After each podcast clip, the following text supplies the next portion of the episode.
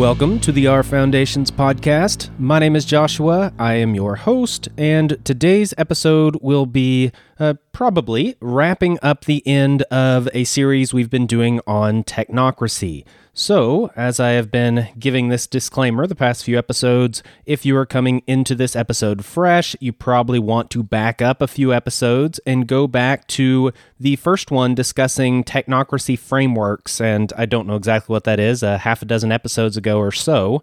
And we've been using illusions to look at different possibilities for technocracy and the evolution of that concept. And this is the tail end of that. We looked at the secular possibilities for technocracy and how that is currently manifested, as well as how that is evolving.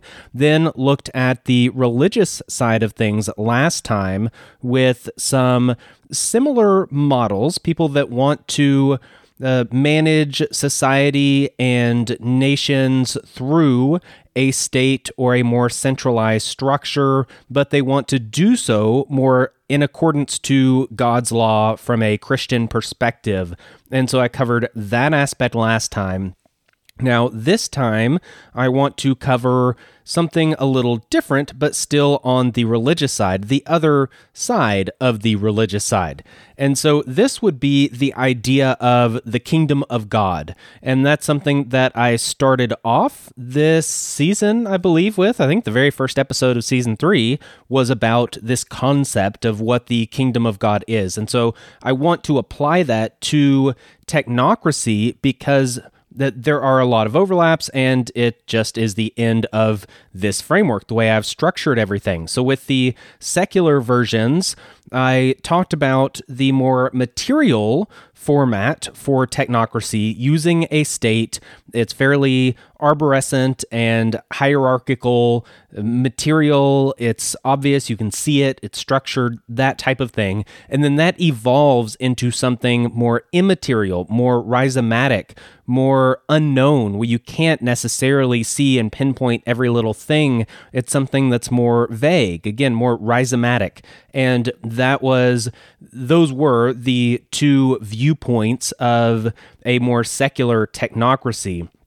Then, in the last episode, when I talked about uh, these versions of a religious version of technocracy, I was also talking about ones that were more material, ones that use the state, like I said, where that they believe that you should have a Christian government that is governing the people according to God's law. That's uh, basically the idea of theonomy.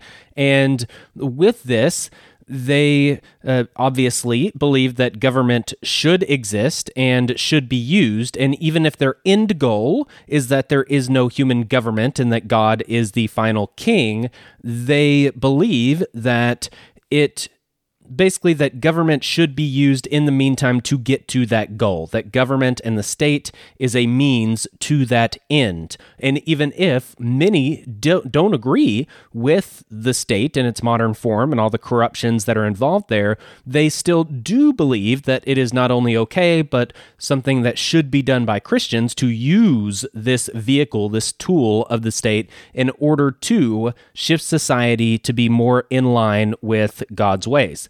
And so that is a fairly materialistic view of things in this format of the material versus the immaterial. That's more arborescent, hierarchical, that type of perspective.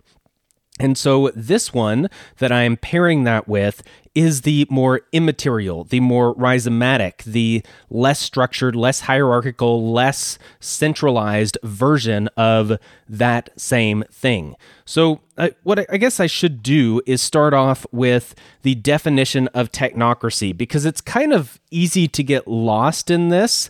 And we're talking about ideas that are uh, a little off in the clouds a little bit. It's a more intellectual playing around in a sense. It's that uh, these are things that you can't really tie down as well or as easily. So it's kind of easily easy to get lost in the concepts and the different things. So uh, let's focus back down on what technocracy is. So I basically just did an internet search for technocracy and I will read you the few results that I got. Some of these come from an online dictionary and the other from Wikipedia.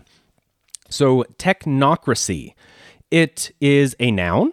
It is a government or social system controlled by technicians, especially scientists and technical experts. It is a government by technical specialists. It is a system of governance where people who are skilled or proficient govern their respective areas of expertise, a type of meritocracy based on people's ability and knowledge in a given area. And then the Wikipedia one is that technocracy is a proposed form of government in which the decision maker or makers are selected on the basis of their expertise in a given area of responsibility, particularly with regard to scientific or technical knowledge. This system explicitly contrasts with representative democracy, the notion that elected representatives should be the primary decision makers in government, though it does not necessarily imply eliminating elected representatives. Decision makers are selected on the basis of specialized knowledge and performance rather than political affiliations, parliamentary skills, or popularity. The term technocracy was originally used to signify the application of the scientific method to solving social problems. In its most extreme form, technocracy is an entire government running as a technical or engineering problem and is mostly hypothetical. In more practical use, technocracy is any portion of a bureaucracy that is run by technologists. So that's kind of a general idea of technocracy. The one thing that is a really big part of what technocracy is that didn't get mentioned in any of those is that it's a resource management system. That is the main thing. It is, I guess you can kind of read between the lines and get this, but technocracy is not a political party or plan or system or anything of that nature. Technocracy is a resource management system. It's using the scientific method, something very objective, and applying that to this problem of how do we do society? How do we organize? How do we manage people? How do we deal with all of these variabilities that exist in a complex world with complex technological societies? And technocracy is an answer to that, but not a political one. And it is one that is overall ran by these experts, these technicians, these scientists, people that know their fields very well and apply those in a very scientific and objective way in order to manage and steer society in a, in a good way, not a conspiratorial way, at least from the the advocates of technocracy would put it that way.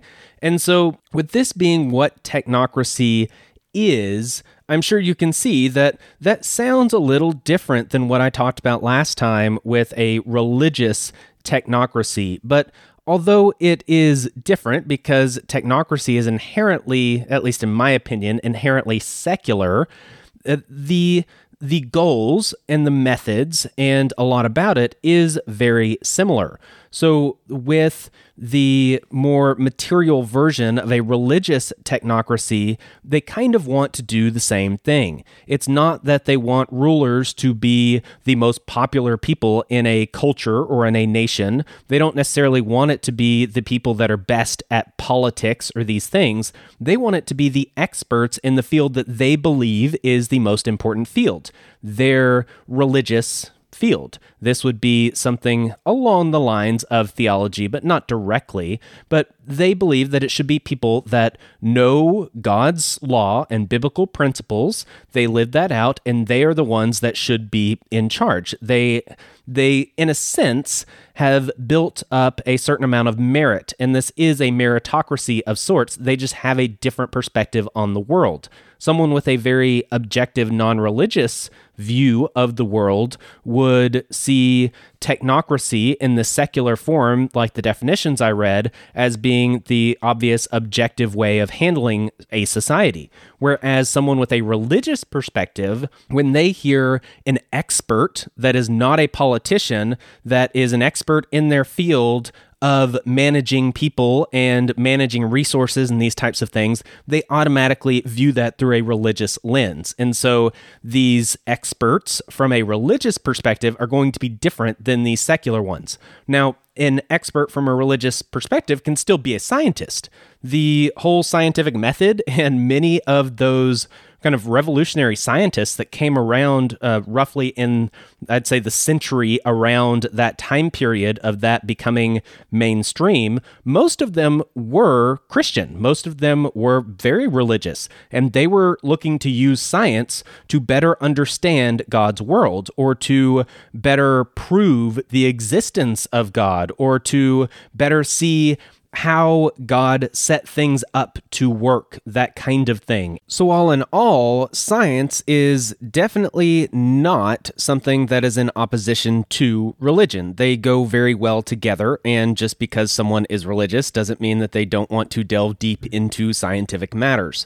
Now, when it comes to experts from a religious perspective, the church views experts differently, as I've been saying this whole time. A good example of that would be the role of elders in the time of Moses. So when Moses and the people left Egypt, they were without a king. They weren't technically a nation. They was they were just this group of people that were out and Moses was by default the leader of this group for many reasons. And he was well respected. It wasn't something that he forced on people or anything like that. He wasn't an elected leader either. He just was the natural leader of the group.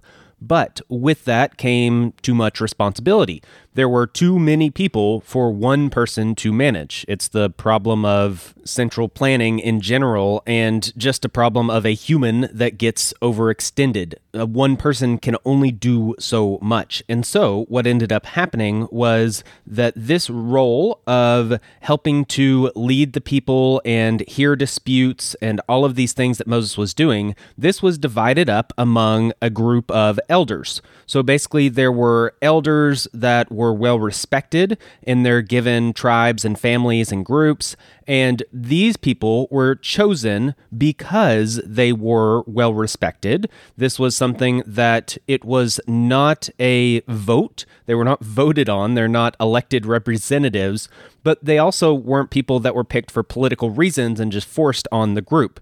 They were people that in general, were viewed as the leaders of a smaller group of people, so to say. They were very well respected. They had proven themselves. They were viewed as being very moral and ethical and wise. These types of things. You can go back to the values of Plato with the Philosopher Kings. They exhibited similar factors as as Plato talked about as being very good for ruling people and managing people. And so the view here was that these were the experts in hearing matters of the society.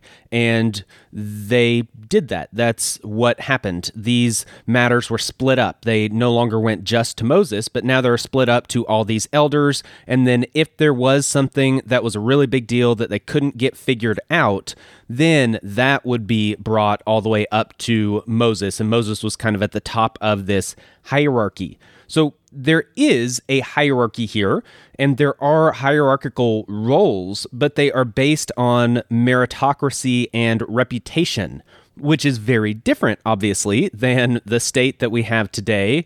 Uh, much of the corporate world and many other systems that exist.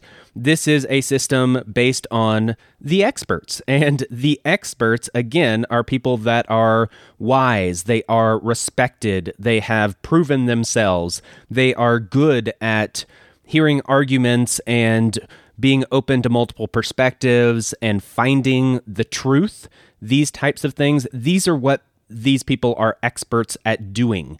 This is the expert class that rules in a sense, and rule is probably not the proper term there, but uh, they're the ones that help manage what you could term a religious technocracy. If you think of the concept in the Bible about the church being a body, that the, a body is something that has many different parts that make it up. A body, a body is not just a head, it's not just hands, it's not just feet, but without any one of those things, the body would not function as it should. And so, uh, with the similarity here with the church would be that different people have different skills, they have different aptitudes, they have uh, different random aspects of life that they have been born into or experienced or whatever. And so we all have roles to play. We have roles that we are good at. It's not that the foot is any better or worse than the arm. They are both very useful parts of the body, but they are obviously very different. And you could have something like the head, which might be considered, and especially symbolically, it is considered the top of the hierarchy of the body. But generally, it is thought of this way because it is the most important part in organizing the movements and the goals and the actions of the body because these things come from the brain. They come from the head. That's where these signals come from to tell different body parts what to do and to plan and all of these things. So uh, the head is the best organizer for the rest of the body, just like you have leaders within the church. And you might say a group of elders or a pastor, depending on how your church is set up. With mine, we have a group of elders, and the pastor is just one of this group of elders. They are universally respected and have proven themselves. There is a kind of a vote. Basically, the way my church does it, and I think it is a good way and a good example here, is that you have this group of elders. And when someone is going to become a new elder, they must be nominated by a current elder. And if that nomination is accepted and the person is interested in these types of things, then that nomination, that person gets presented to the church and the church votes on it. And pretty much it's it's not that they are voting for a representative, it's just to make sure that there is unanimous consent of the rest of the church body and if someone has an objection and if there is some disagreement there, then it can come out and it can be dealt with and that can be heard. And so again, even though there is uh, voting involved, it's not that people just vote for who they want best as representatives. It's it's just a way for people to be able to say yes, I agree, or no, I have an objection. And so that's the way it works. But the whole point here is that you have these elders, whether it be in the time of Moses or in the modern church, where they are the ones that are considered the best for leading and organizing and steering the church body. And that is a role that is played, and that is played by these experts in these things. And uh, that definitely is different than a secular technocracy, but again, it is very similar. The secular technocracy has these people that are experts in things like social engineering and applying sciences and data and algorithms and all of these types of things. That is what those experts are good at. But overall, they're good at managing people. That is kind of the whole point, managing the society. They look at it on the secular side as more of a human race issue, a more macro issue, whereas the church on the religious side looks at things from a more individualistic perspective, where every individual has value and they should be respected and looked out for, and all of these things. Whereas you would probably get more of the view on the secular side that it's about the human race and we need to sacrifice the few for the sake of the many, that kind of thing. That's not really a church perspective. Even though there are plenty of people in the church that voluntarily choose to sacrifice themselves for the sake of others, and that is the ultimate expression of love. And so that's not a bad thing, but that is not something being decided on by the experts at the top on the religious side. The elders are not deciding that, hey, this person needs to be sacrificed. That's not how this works. Whereas on the secular side, that is how that works. Now, in the last episode, when I talked about the other version of religious technocracy, uh, they were basically taking these ideas that I've been explaining and implementing them in a very material, hierarchical, structured format, basically overlaying them on top of the current state. That's kind of their idea. And uh, eventually, most of them would like to get to something better and different, but uh, that is their current plan for implementation. Whereas the idea that I'm talking about today, the kingdom of God, it is not something that is as material and structured. It is definitely not overlaid on top of the state or modern culture or anything like that. It is something very different. But in both accounts, the main thing that differentiates these from the secular technocracies would be that God is the ultimate expert, according to the Christians. And so, with that, God is the ultimate expert in every way. He has unlimited merit. And so, he is the one that is at the top. He is the one that is leading and organizing and managing and making these decisions, and he has every right to. The difference between the application of a more material religious viewpoint and an immaterial religious viewpoint would be that on the material side, these things are structured and overlaid and they're kind of combined with the nation or the culture that they are within. Whereas on the immaterial side, it is this idea of being in the world but not of the world, being separate from the state, separate from the culture, separate from the society, but within the church, within the people that are Christians, within this group of people, there still is this same structure and hierarchy in these types of things. It's not that that doesn't exist in the immaterial format, it's that it exists in its own realm. It is its own kingdom. Whereas the version I was talking about last week, they want to apply that on top of the existing kingdom and kind of combine the kingdom of God with the kingdom of man so that the kingdom of God will eventually overtake the kingdom of man and be dominant and then be the only one the view of the immaterial kingdom of God would be that it is something separate, that it grows, and the goal is for it to just become bigger and bigger and bigger independently so that it then does overtake the kingdom of man, but not by infiltration or force or anything of that nature, becoming entwined with it. Not that way, but instead by building itself out and becoming so strong and independent that it inherently becomes dominant in the world. So I think that should lay out these two very different views of this very similar thing. It's it's still a religious view on managing a society in an apolitical format in a way that creates this resource management system. So it, it still does fit the general view of what a technocracy is. And in the modern technological age, that inherently does involve using technology. It just does. There's no getting around that unless you go back to a less technological society, and that would involve uh, things that we're not even going to get into here. Not worth it. But moving on from that, the point that I have not gotten to would be resource management. And with this, on the religious side, especially in this immaterial kingdom of God, and I'll just refer to this as the kingdom of God perspective. With the kingdom of God perspective, you have resource management being decided on an individualized uh, meritocracy type level.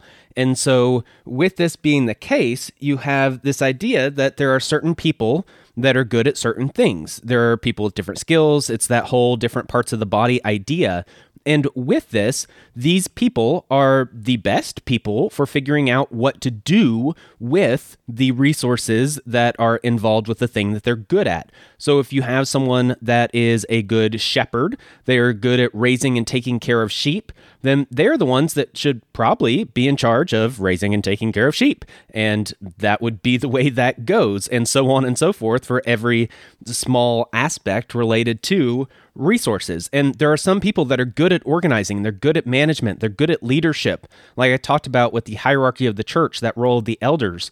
There are people like that that are wise, they are respected, and they would be the ones that would be on the upper levels of the hierarchy of managing the resources. So while you might have many shepherds and many people that do raise lamb and raise sheep, you might have this role that needs to be filled for somebody that organizes things on a much higher and bigger level for the entire territory, because uh, maybe there just needs to be some sort of organization and uh, intertwining with the markets and getting product to market and all of these types of things it just might work out and it probably would work out especially anarcho-capitalist perspective would say that it does work out this way that you have these roles and this need for organization that you have spontaneous order that takes care of a lot of it but then you do still have these roles for management and organization leadership these types of things and so what would probably be the case would be that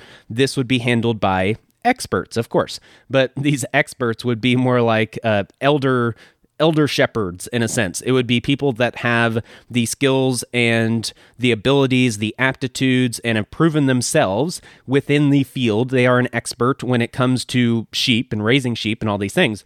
But they are also an expert when it comes to uh, managing uh, larger things and when it comes to being an elder in their community. They have reached that status and they have the skill set to do the leadership in the organization and these types of things. And so that would be the person that is more at the higher end of the hierarchy within this whole uh, uh, realm of uh, sheep within this market. And so it's very individualized. It is a very uh, meritocracy oriented structure that there still is a management of these resources.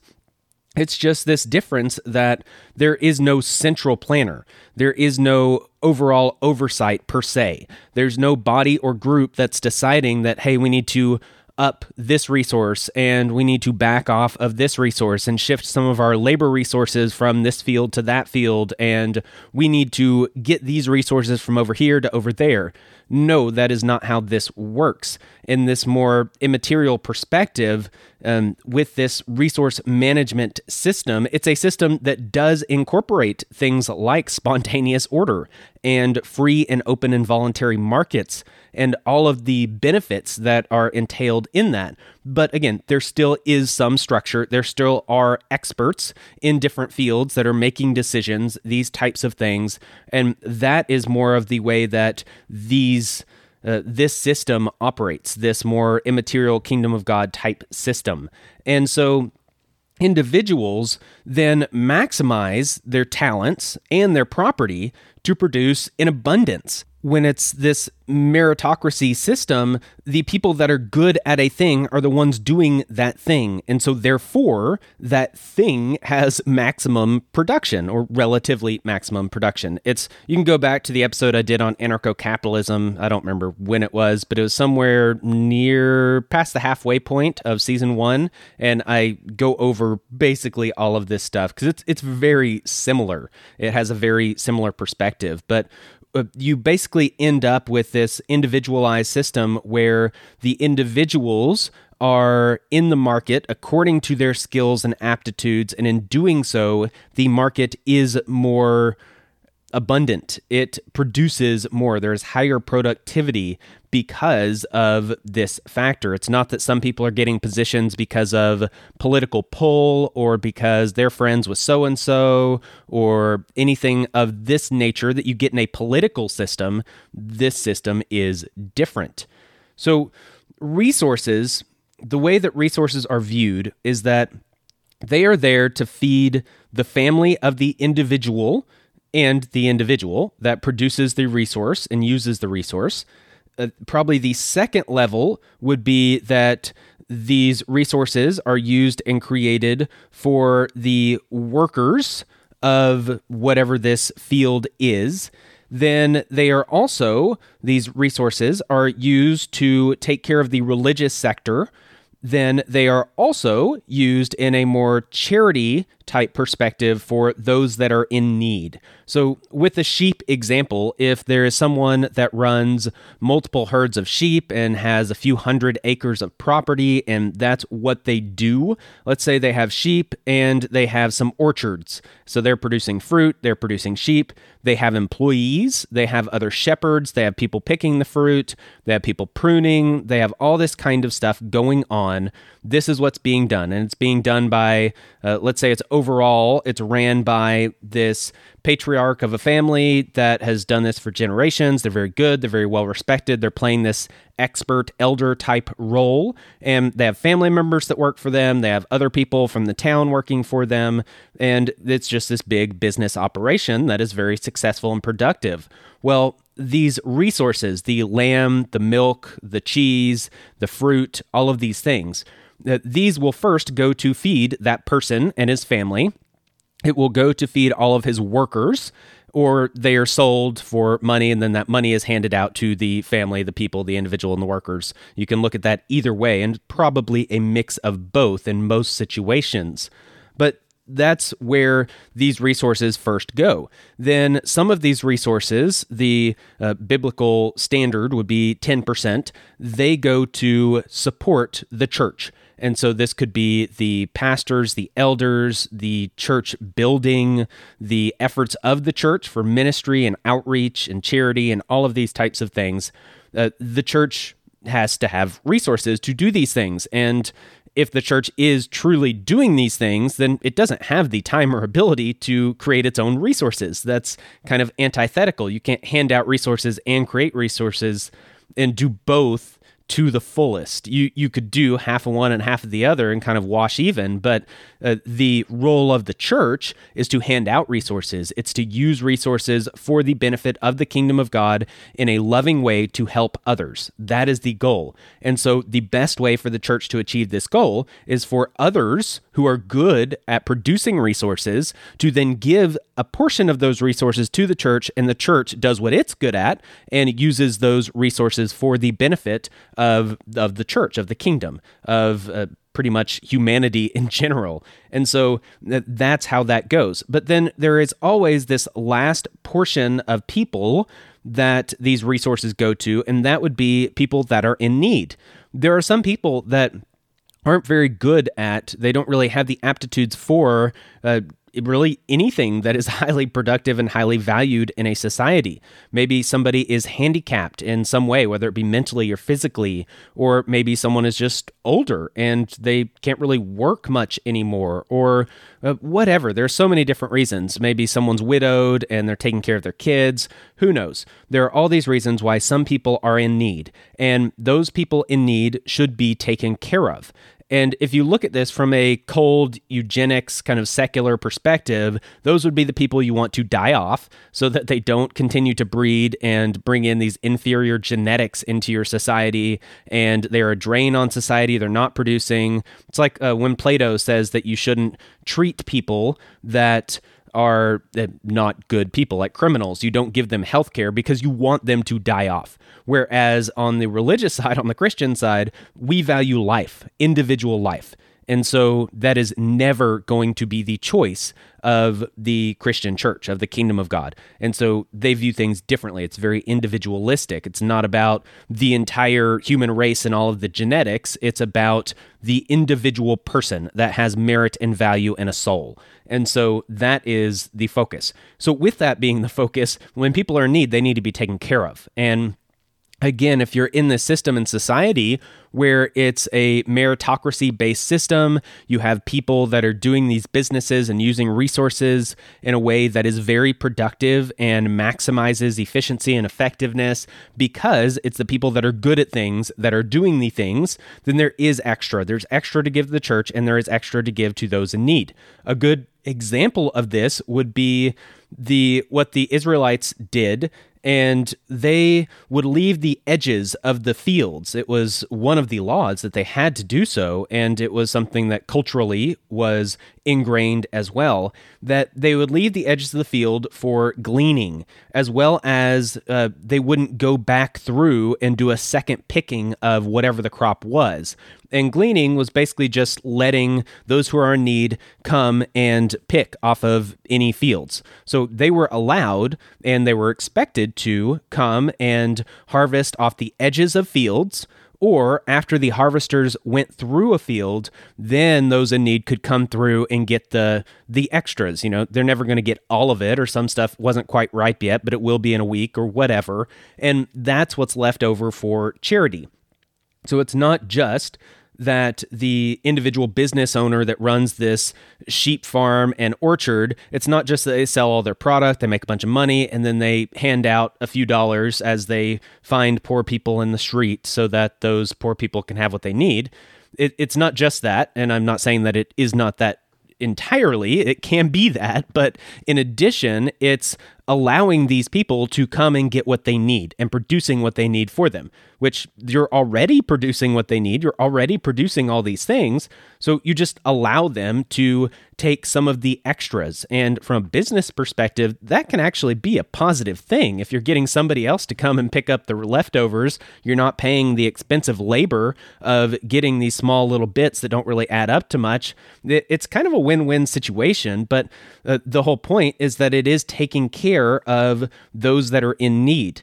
And when you do this, like I said, this was a law and it was ingrained in the culture. So you have culture and religion that are both steering people towards responsibility. It's steering people towards taking care of others and acting and living in love. And with those that are in need, it's not that they're just sitting around doing nothing all day. They are actually going to the field, they are actually harvesting themselves, they are actually putting in some work and some labor.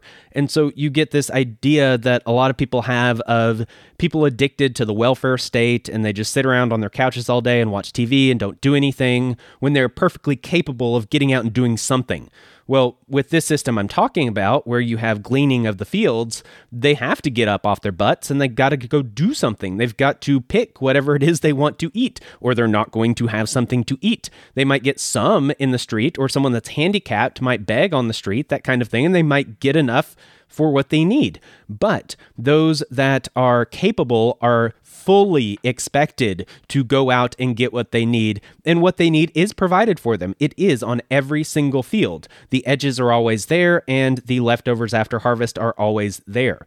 So that's how that system is set up. So all of this is looking at how you manage resources. How do you handle resources? How do you create them? How do you use them? How do you distribute them? How do you choose who gets what? How do you take care of people and make sure that everyone gets the resources they need.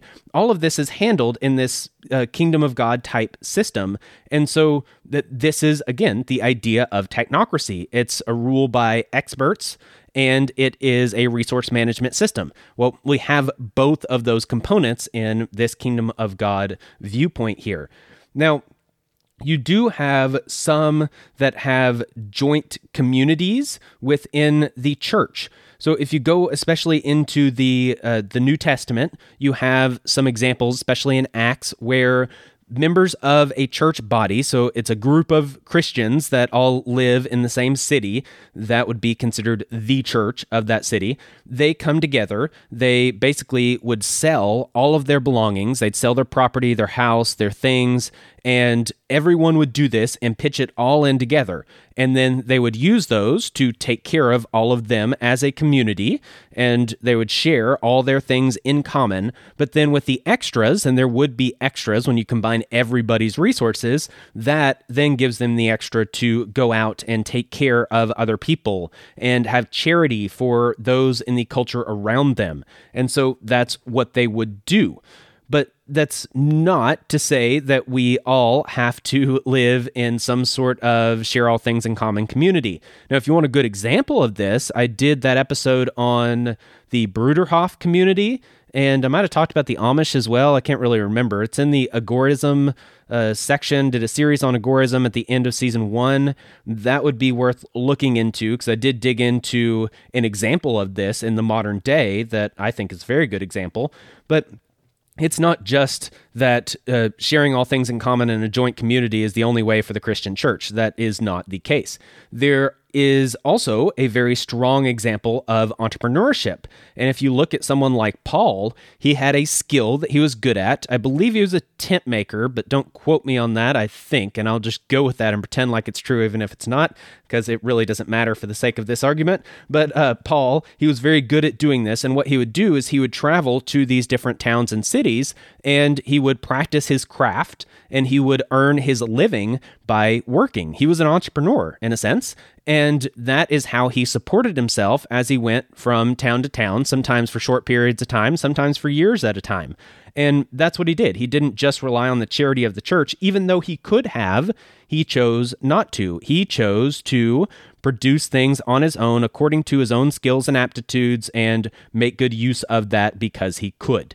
And so all people should use their abilities to produce value. And that's what Paul did as an individual. That's what these joint communities did as they came together. They would all have different skills and they would apply them to take care of the community as a whole, just like an individual entrepreneur would apply their skills in order to k- take care of themselves and their family and whatever their mission is that they're doing. It all goes together. When there is extra, this always should be given to others. And then when someone is lacking, you should receive from others. So as long as this is happening, then there's always going to be some for someone that is lacking. There's always going to be extra that someone is producing. And it's a system that is uh, circular, it's self reinforcing. It one side takes care of the other side. It it's a circle. And so this is one that works very well for structuring a society where people are incentivized to do what they're good at, to maximize efficiency and effectiveness, to take care of others, to live in a loving way. All of these kinds of things are incentivized in this type of system. Now, this system is less scientific it's more natural per se. So, uh, this is the idea of working with raw talent, with refined skill, building up community, these things. We are, we as human beings are naturally oriented towards these types of things. And so, this is a natural inclination for human beings. And it is also a natural inclination to want to learn and discover and be creative. And the sciences can be a natural inclination as well. And those all go together. But instead of this society, the kingdom of God, being run by experts from a purely scientific manner, that is, uh, I would argue, not very natural. Uh, the natural way is that you have many different things and they all come together. And that is more of the kingdom of God perspective. Now, the experts in the kingdom of God system, they don't rule others they help others, they serve others, they offer organization and trusted wisdom to the community and to other people. So you do have this role of experts again, but it's not to rule people, it is to fill this this job, this need within a society for organization and for structure and for management. These are all not inherently bad things. And so these roles are filled by the experts and by the elders, but they are not just filled by the scientists that look at everything in a cold and calculating way and uh, do what the data tells them, period, and that's it, looking at the whole human race as their subset. No, this is experts. These are experts that are looking at the individuals. They are looking at meaning and morality. They are encompassing all of these things and bringing them in together. So Plato kind of gets to this when he talks about the philosopher kings that they do incorporate ethics and philosophy and these ki- kinds of ideas. But his philosophy oriented more towards uh, eugenics than it did towards Christianity, obviously. And so uh, the religious aspect of this and implementation of this obviously is going to be very different. But this is the idea of the kingdom of God when we are looking at it from a technocracy framework perspective. And again, this in general would not be considered technocracy, but technically, when you break down the definition of technocracy, this one and the previous episode, the more theonomy oriented viewpoint, both of those are uh, they can be viewed from a technocratic perspective in how do you manage and run a society. So that is pretty much all that I have for this episode. I just overall want to get this idea across of what the kingdom of God is. And in addition to that, there is this kind of important distinction that with all of these other systems, all of these other technocratic frameworks, when I was talking about the material version, let's go all the way back to 1984, or the more immaterial secular version, let's say Brave New World, or the religious technocracy version that I talked about last week, let's say Theonomy. Uh, all of these are things that, uh, for the most part, they exist solely in and of themselves. There's going to be overlap, but they are not going to exist and grow independently of each other at the same time.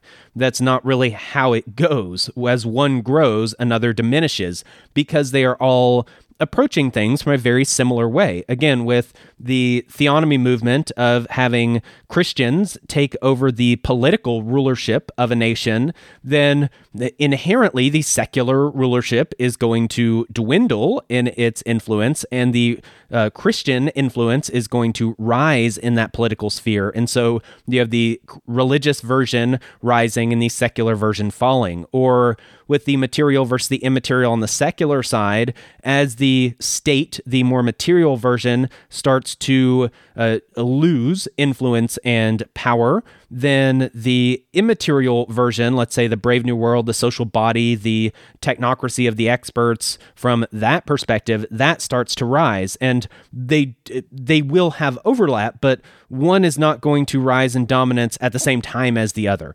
Whereas this final example of the kingdom of God that I've talked about today, it is independent of each one of these things. So I just laid out three different frameworks the two secular and the first religious. All of those can be in existence, and it doesn't matter much which one is for this kingdom of God perspective because the kingdom of God is independent.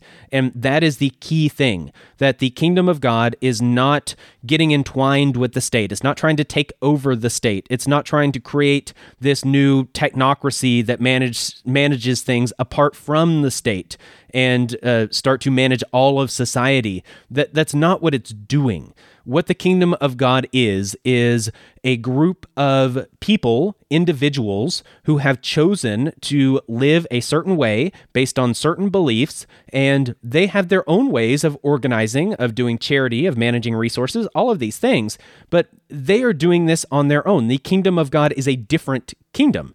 Uh, like Jesus says, "My kingdom is not of this world," and so uh, that's that's what it is. It's something separate. So whether it's the 1984 world that you live in, or whether it's the pre-technocratic world that you live in, or whether it's the brave new world, or whether you have some sort of theocracy start to take over, no matter which one of these things happens, no matter which one of these things you're living under, the kingdom of God still applies in the same way. Now, again, there might be there will be differences, but what the kingdom of God is doesn't change. And the fact that it exists and that it grows and that there are certain roles and structures within it, all of these things are the same. And they are the same whether you have one system or another that is in charge of all society or that's uh, battling for power or whatever the case may be. So that's one of the things I really like about the kingdom of God is that it is independent of these other things. All of these other things are dealing with the kingdom of man, and the kingdom of man will do what the kingdom of man does. The kingdom of God is a different kingdom, and it will do what God wants it to do, period. And so it is something that is very in line with the ideas of agorism and voluntarism, these types of movements, especially agorism. The whole idea of agorism is to operate outside of the system. It's not about fighting the system. It's not about getting involved in politics. It's not about any of this stuff. It's about creating alternative systems. It's the idea of the parallel polis. And that's what's trying to be created, this counter economy. Well, it, it's the same idea with the kingdom of God. It's it's the same thing in a sense, where the kingdom of God is creating this separate system, and it has these systems. It's got a management system, a resource management system. It's got hierarchies. It's got all of the skill sets covered. It's got markets covered. It covers morality and ethics and all of these types of things. And so it is its own independent system. And that's the strategy of agorism as well. It's It's this idea of creating your own independent system and running that independent system independent of whatever the heck is going on in the world. It doesn't really matter because these are two separate things. So that's the idea. And that's why I use this example of the original church. One of the reasons why I use that when I am talking about agorism, especially throughout this whole season and season three. This is the reason for it because from some perspectives, it is the same thing. Now, from other perspectives, it is a very different thing, and it's not, this is not the episode for explaining all of that. But uh, from this one perspective of it being an independent thing, and you're creating independent things instead of trying to overlay and overlap and take over the kingdom of man, um, that is the, that's where the similarities are. Now, I did threaten to end the season after this episode, I think in the last episode.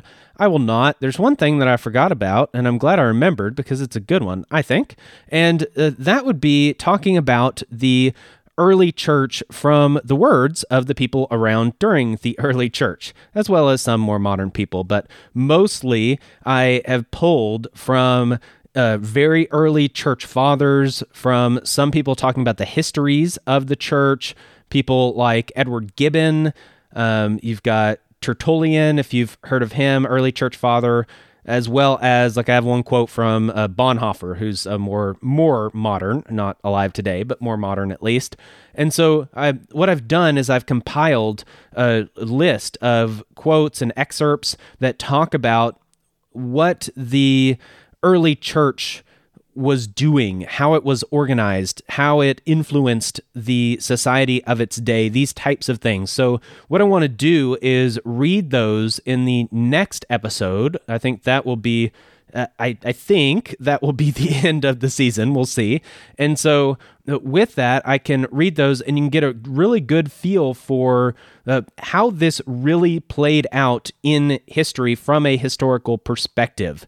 And how did the early church, the original Christians, deal with these matters of being under Rome and the Roman culture and secular culture of their day that was very immoral, and the institutional religion of the day that didn't like them very much either? That would be Judaism.